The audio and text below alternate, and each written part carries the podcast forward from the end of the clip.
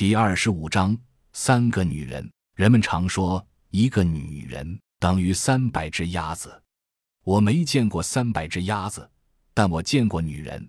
每当此时，我就在想，一个女人是三百只鸭子，那大学女生的宿舍平均不就是一千二百只鸭子？呜呼哀哉！不敢想象。甄孝阳返回车行，已近傍晚。四小时前击毙了长蛇怪之后，众人士气大振，携余威直奔附近最大的粮站而去。本以为还有一场大战，到了才发现粮站的门紧闭着。但还没等众人敲门，就自动开了。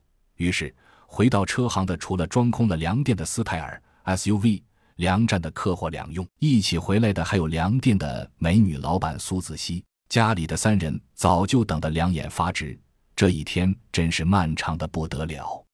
从上午开始就枪声不断，洛奇三人心知是弟兄们干起来了。在他们心里，枪声大作的时候担心，枪声完全消失了更担心，真是坐立不安。洛奇一个劲儿说：“以后再也不留手了，这简直比冲锋还难熬。”另外两个人也一样。各有担心的人在前线，被洛奇一搅和，顿时也是如坐针毡，吃什么都味如嚼蜡。盼星星盼月亮，盼的天都要黑了。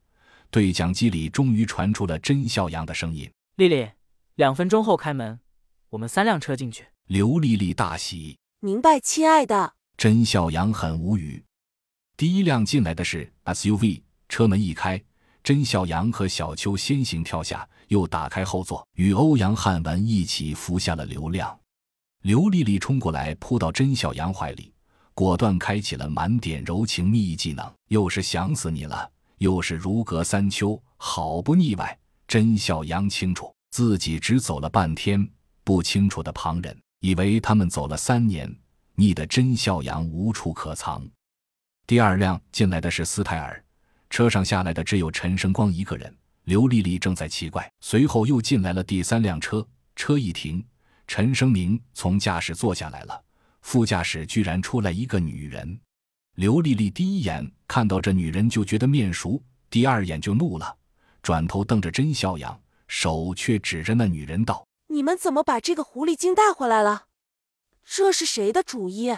不等甄笑阳回答，苏子熙已经捂着嘴。呵呵呵呵的笑着，边扭着走，边脆生生的说道：“笑阳说这有俩女人，可我只见着小秋一个，我就心里好奇，什么女人这么大威风，躺在家里等男人喂？闹了半天是你这白莲花呀！”秒懂。小秋一下车，见刘丽丽过来，腻住了甄小阳，心里就有些不爽，